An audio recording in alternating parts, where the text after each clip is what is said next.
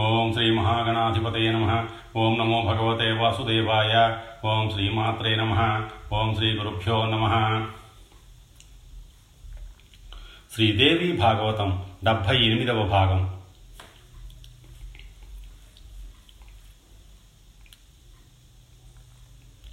పితృ నరక లోకాలు. అనాది అయిన అవిద్య కారణంగా కర్మలను ఆచరించిన వారికి పరిణామ ఫలాలుగా సహస్రగతులు లభిస్తూ ఉంటాయి. ప్రాచుర్య క్రమంలో వాటిని కొంత వివరిస్తాను, తెలుసుకో. ఈ త్రిజగదంతరాళంలో దక్షిణ దిక్కున భూగోళానికి కింది భాగాన, అతలానికి పైభాగాన అగ్నిశ్వాత్తులైన పితృగణాలు నివసించే లోకం ఉంది. పితృదేవతలు అక్కడ నివసిస్తూ ఉంటారు. స్వీయ గోత్రికులకు ఆయుర్దాయాన్ని పెంచే ఆశీస్సులను వీరు అందిస్తూ ఉంటారు. యమధర్మరాజు ఈ లోకానికి అధిపతి. కర్మానుసారంగా దోషానుసారంగా ఎవరికి ఏది విధించాలో నిర్ణయించడానికి ఇతడి అధీనంలో ఆజ్ఞాకరులైన పురుషులు చాలామంది ఉంటారు. ఇతడి ఆదేశాలతో ఆయా దేశాలలో వీరు నిత్యం సంచరిస్తూ ఉంటారు. ఈ పితృపతి అధీనంలో 21 నరకాలు ఉంటాయని కొందరంటున్నారు, 28 అని మరికొందరంటున్నారు.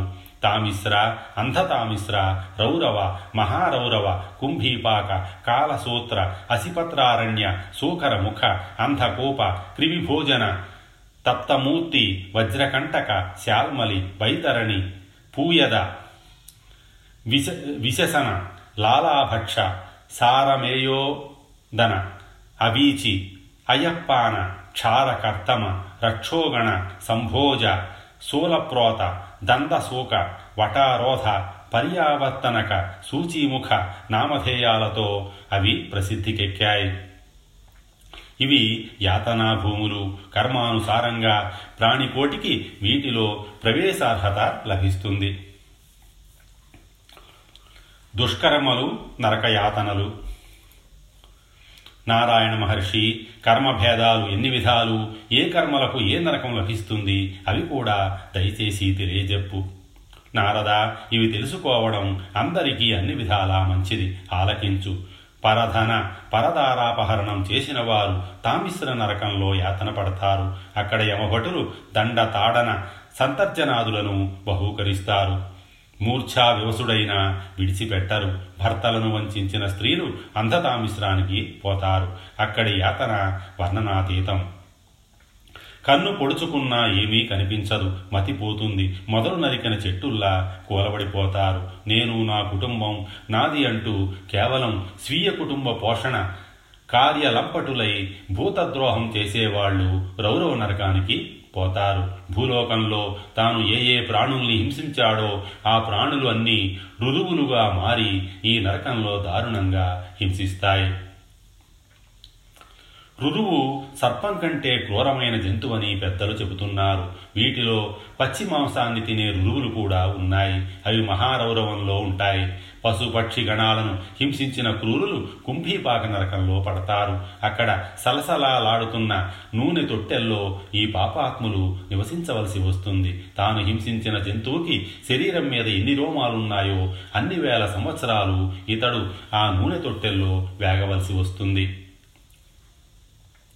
పితృ, విప్ర, బ్రాహ్మణ ధిక్కారం చేసి ధర్మం తప్పి సంచరించిన వాడు అగ్ని సూర్య తేజస్సులతో మహాగ్నికుండంలాగా భగభగలాడే కాలసూత్ర నరకంలో పడతాడు. తీవ్రమైన ఆకలి దప్పికలతో లోపల బయట దహింపబడతాడు.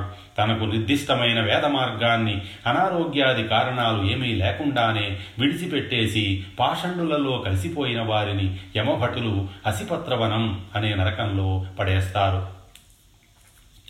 కొరడాలతో బాదుతారు. లబోదిబోమని అటు ఇటు పరుగులు తీస్తుంటే అన్ని వైపుల నుంచి అసిపత్రాలు అంటే కత్తుల అంచులు శరీరాన్ని చీరేస్తూ ఉంటాయి.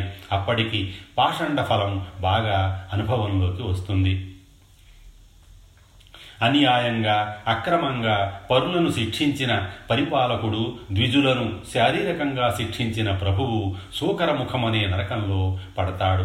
అక్కడ అతడి శరీరాన్ని చెరకుగడలా పిప్పి చేసేస్తుంటే ఆర్తనాదాలు చేస్తూ మాంసపు ముద్ద అయిపోతాడు.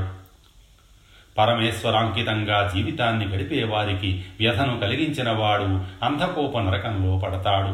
అక్కడ క్రూర మృగ, పశు, పక్షి, సరీసృప, మశక, యూక, మత్కుణ, మక్షిక, దందసూకాలతో కటిక చీకటిలో హింసల పాలవుతాడు. కుళ్ళిపోయిన శరీరంతో జంతువుల నేల మీద పాకుతాడు, పొరలాడతాడు. పంచయజ్ఞాలు చేసి బలిప్రదానం చెయ్యక, అతిథులకు పెట్టక అంతా తానే భుజించువాడు కృమిభోజన నరకంలో పడతాడు. లక్ష యోజన విస్తీర్ణమైన కృమికుండంలో తాను ఒక క్రిమిగా మారి మలభక్షకుడవుతాడు. అప్రత్త ప్రహాతాదుడు కూడా ఈ నరకానికే చేరుతాడు. ఏ ఆపద లేకపోయినా ఇతరుల బంగారాన్ని, రత్నాలను అపహరించేవాడు అగ్నిపిండాల్లాంటి ఇనుప స్తంభాలకు కట్టివేయబడతారు. ఇది తప్తమూర్తి నరకం. పరకాంతలను బలాత్కరించిన పురుషుడు, పరపురుషుడికి బలవేసిన వనిత ఇద్దరూ నరకానికి పోతారు. అక్కడ యమభటులు కమిచీ దెబ్బలు వేస్తూ వజ్రకంటక సంయుక్తమైన ఇనుపు స్తంభాలను కౌగిలించుకునేటట్లు చేస్తారు. వావి వరుసలు తప్పి సంచరించే పాపాత్ముడితో ఇలాగే వజ్రకంటక సంయుక్తమైన శాల్మలి తరువును బలవంతంగా అధిరోహింపజేస్తారు. రాజులు, రాజోద్యోగులు పాషండులై ధర్మసేతువును భంగపరిస్తే వైతరిణిలో పడతారు. అది యమలోకమనే దుర్గానికి పరిఘ. మలమూత్రాలు, చీము, నెత్తురులతో నిండి ఉంటుంది. అందులో ఈ పాపాత్ములు చేపల్లాగా, పీతల్లాగా ఈదుతూ ఉంటారు. తక్కిన జలజంతువులు వీరిని నంజుకుంటాయి. ప్రాణాలు పోవు, ఆత్మజ్ఞానం నశించదు. చేసిన పాపాలకు ఫలం అనుభవిస్తూ ఉంటారు. ఆచారము, నియమము, శౌచము, సిగ్గు విడిచిపెట్టేసి పశువుల్లా ప్రవర్తించే వాళ్ళందరూ ఈ నదిలోనే పడి కొట్టుమిట్టాడుతుంటారు. అదే తింటూ, అదే తాకుతూ మునకలు వేస్తూ ఉంటారు. కుక్కలను, గాడిదలను పెంచుతూ జంతువులను వేటాడడానికి వెంపరలాడే ద్విజులను యమభటులు బాణాలతో కొట్టి వేటాడతారు. దంభాచారులై దంభయజ్ఞాలు చేస్తూ పశు విశసనం చేసే దొంగలు వైశస నరకానికి పోతారు. అక్కడ యమభటుల కశాఘాతాలను దండిగా చవిచూస్తారు. మతమోహితుడై ధర్మపత్నితో రేతపానం చేయించిన ద్విజమూర్ఖుణ్ణి యమకింకరులు వీర్యకుండంలో పడదోసి రేతపానం చేయిస్తారు. దొంగలను, ఇళ్లకు, పొలాలకు నిప్పు పెట్టేవాళ్లను, మనుషులకు, జంతువులకు విషం పెట్టేవాళ్ళని, గ్రామాలను, బాటసారులను దోచుకునేవాళ్ళని, ప్రజలను దోచుకునే రాజులను, రాజోద్యోగులను యమభటులు శ్వానకాదనమదే నరకానికి తీసుకుపోతారు. అక్కడ 20కి పైగా మహాద్భుతమైన సారమేయాలు అంటే కుక్కలు ఉంటాయి. వాటికి వీరిని ఆహారంగా పడవేస్తారు. ఇది మరొక మహాదారుణమైన నరకం. ఇంకా అవీచి మొదలైన నరకాలున్నాయి. వాటిని గురించి కూడా చెబుతాను, ఆలకించు. నారద, కోట సాక్ష్యాలు చెప్పేవారు, గుడి గోపురాదులకు దాతల నుంచి లభించిన ధన, కనక, భూవస్తు వాహనాదులను దుర్వినియోగం చేసేవారు అవీచి నరకానికి పోతారు. 100 యోజనాల ఎత్తున్న గిరిశిఖరం మీద నుంచి వీరిని తలకిందులుగా ఆ నరకంలోకి తోసేస్తారు యమభటులు. అక్కడ నేలంతా కెరటాలు కెరటాలుగా ఉంటుంది. కానీ అవి నీటి కెరటాలు కావు. అందుకే వీటికి అవీచి అని పేరు. అందులో పడిన ఈ పాపాత్ములు నువ్వు గింజలపాటిగా తుత్తునీలవుతారు. బ్రాహ్మణ, క్షత్రియ, వైశ్యులలో స్త్రీలు గాని, పురుషులు గాని తెలిసి గాని తెలియక గాని సురాపానం చేస్తే వారు నిరయానికి పోతారు. అక్కడ యమభటులు ఇనుమును సలసలా కరిగించి బలవంతంగా తాగిస్తారు. వర్ణాశ్రమ ధర్మాలను పాటించే వారిని గౌరవించని అధములు క్షారకర్దమ నరకానికి పోతారు. నరమేధాది ఘోర యజ్ఞాలను చేసిన వారు యమలోకంలో పడే యాతనలు వర్ణనాతీతం. తళతళలాడే కత్తులతో యమభటులు వీరిని నిలువున చీలుస్తారు, రక్తం తాగిస్తారు, నృత్యం చేయిస్తారు. చిన్న చిన్న పురుగులను, తూనీగలను, పిట్టలను దారాలు కట్టి ఆడించి హింసించే వారిని యమభటులు శూలాలకు గుచ్చి వేధిస్తారు. ఇనప ముక్కుల గద్దలతో పొడిపిస్తారు. ఏ రకంగా ఎవరు ఏ జీవహింస చేసినా దానికి తగిన రీతిలో దందశోక నరకంలో శిక్ష అనుభవిస్తారు. జంతువులను, పక్షులను పట్టి బంధించే వారిని యమభటులు అలాగే చీకటి కొట్టుల్లో వేసి పొగపెట్టి శిక్షిస్తారు. ఇంటికి వచ్చిన అతిథుల్ని పాపదృష్టిలతో చూసే బ్రాహ్మణ గృహస్థుల కన్నులను నరకంలో యమభటులు కాకులతో గ్రద్దలతో పొడిపిస్తారు. ధనవంతులయ్యుండి అన్నింటికీ లెక్కలు చూసుకునే లోభులు సూచిముఖ నరకంలో అనుభవించే వేదనలు చాలా దారుణంగా ఉంటాయి. సర్వాంగాలలోనూ సూదులు గుచ్చి యమభటులు వేధిస్తారు. ఇటువంటి విత్తన రకాలు యమలోకంలో శతాధికంగా ఉన్నాయి. పాపాలు చేయించే ధనమే కనుక ధనవంతుల నరకాలే అధికం. నేను చెప్పినవే కాదు, చెప్పని యాతనా భూములు ఇంకా చాలా ఉన్నాయి. నారద, పాపాత్ములు నరకాలకు పోయినట్టే ధర్మాత్ములు సుఖప్రదాలైన లోకాలకు వెడతారు. మహాముని, సారాంశంగా ఒక మాట చెబుతాను, ఆలకించు.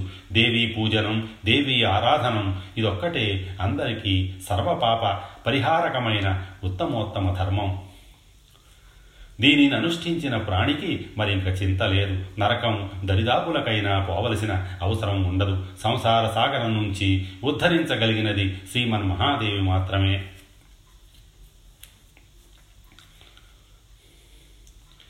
ఏనానుష్ఠితమాత్రేణ నరో నరకం ప్రజేత్ సా దేవీ భవ పాథోధే ఉద్ధర్త్రీ పూజితా నృణాం. నారాయణ మహర్షి, సారాంశం గ్రహించాను. ఇంతకీ నువ్వన్న దేవి ఆరాధన రూపమైన ఆ ధర్మం ఎటువంటిది? ఎలా ఆరాధిస్తే ప్రసన్నురాలవుతుంది? ఆరాధన విధానం ఏమిటి? లోగడ ఎవరు ఎప్పుడు ఎలా ఆరాధించి తరించారు? ఏ ఏ కష్టాలను అధిగమించారు? విశేషాలు తెలియజేయవలసిందిగా అభ్యర్థిస్తున్నాను. దేవీ పూజ, తిథి, వారాలు, నైవేద్యాలు, ఫలాలు. నారద, విద్యా విశారద, చాలా సమంజసమైన ప్రశ్నలు వేశావు. చెబుతాను, ఏకాగ్ర చిత్తంతో ఆలకించు. పాడ్యమి నాడు ఆజ్యంతో దేవిని అర్చించి బ్రాహ్మణులకు నెయ్యి దానం చేస్తే దాతకు రోగపీడలు తొలగిపోతాయి. విదే రోజున చక్కెరతో పూజించాలి. విప్రులకు చక్కెర దానం చెయ్యాలి.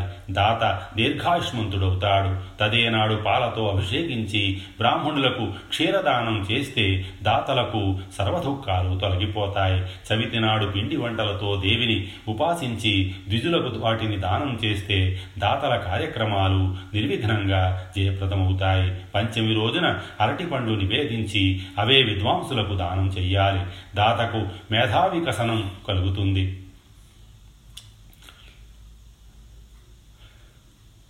షష్ఠి తిథి నాడు తేనెను అమ్మవారికి నివేదన చేసి వేద విధులకు దానం చేస్తే దాత అంతటి కాంతిమంతుడు అవుతాడు. సప్తమి నాడు బెల్లం నైవేద్యం పెట్టి బ్రాహ్మణులకు దానం చేస్తే దాత శోక విముక్తుడవుతాడు.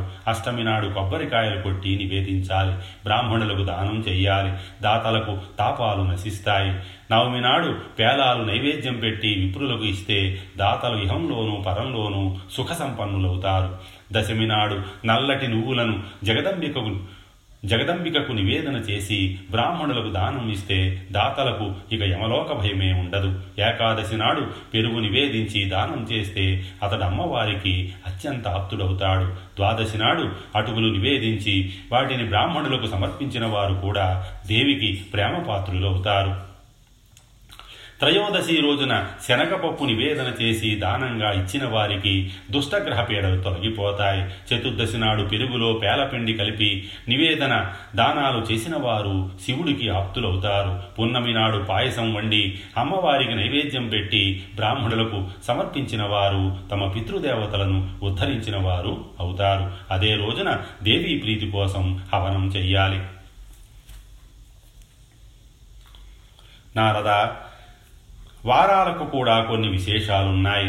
ఆదివారం నాడు పాయసం, సోమవారం నాడు పాలు, మంగళవారం నాడు అరటిపండ్లు, బుధవారం నాడు వెన్న, గురువారం నాడు కలకండ, శుక్రవారం నాడు చక్కెర, శనివారం నాడు ఆవు నెయ్యి అమ్మవారికి నివేదన చేస్తే విశేషంగా ఫలప్రదాలు అవుతాయి. అరిష్టాలు తొలగిపోతాయి.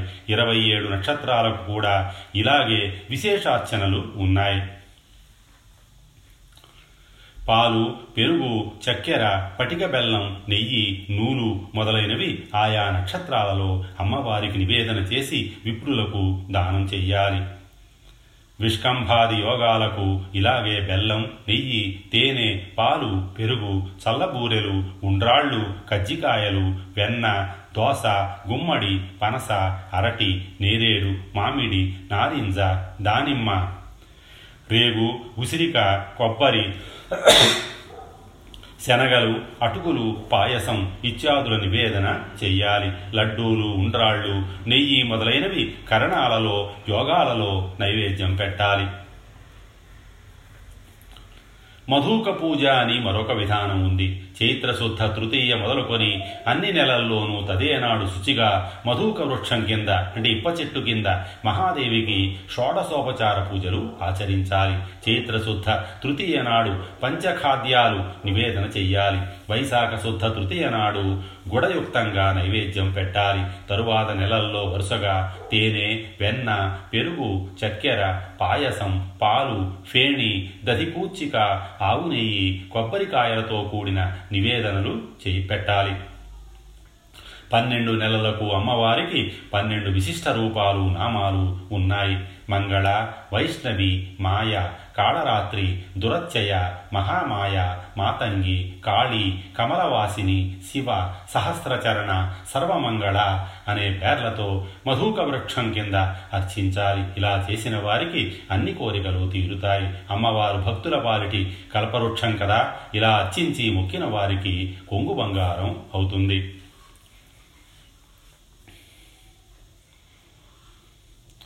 మంగళ, వైష్ణవీ, మాయ, కాళరాత్రిర్దురత్యయ, మహామాయ, మాతంగీ చ, కాళీ, కమలవాసిని, శివ, సహస్రచరణ, సర్వమంగళరూపిణి, ఏభిర్నామ పద్దైర్దేవీం మధూకే పరిపూజయేత్. అటుపైని మధుకస్థమైన మహేశ్వరిని సర్వకామ సమృద్ధి కోసం, వ్రతపూర్ణత్వ సిద్ధి కోసం భక్తి ప్రపత్తులతో నమస్కరించి ఇలా స్తుతించాలి. నమః పుష్కర నేత్రాయై జగద్ధాత్రే నమోస్తుతే, మహేశ్వర్యై మహాదేవ్యై మహామంగళమూర్తయే.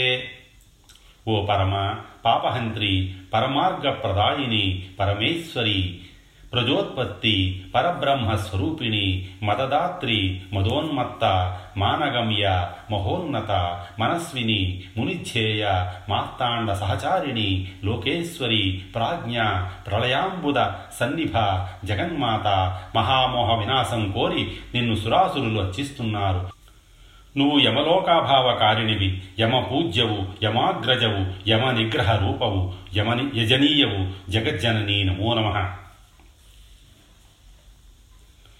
యమలోకాభావకర్త్రి, యమ పూజ్య, యమాగ్రజ, యమ నిగ్రహ రూపా చ యజనీయే నమో నమః. ఓ సమస్వభావ, సర్వేసి, సర్వసంగ వివర్జిత, సంగనాశకరి, కామ్యరూప, కారుణ్య విగ్రహ, కంకాళ క్రూర, కామాక్షి, మీనాక్షి, మర్మభేదిని, మాధుర్య రూపశీల, మధుర స్వరపూజిత, మహామంత్రవతి, మంత్రగమ్య, మంత్రప్రియంకరి, మనుష్య మానసగమ, మన్మధారి ప్రియంకరి, అశ్వత్థ వట నింబామ్ర కపిత్థ బదరీగత, పనసార్క ఖరీరాది క్షీరవృక్ష స్వరూపిణి, దుగ్ధవల్లి నివాసార్హ, దయనీయ, దయాధిక, దాక్షిణ్య కరుణారూప, సర్వజ్ఞ వల్లభ నమో నమః.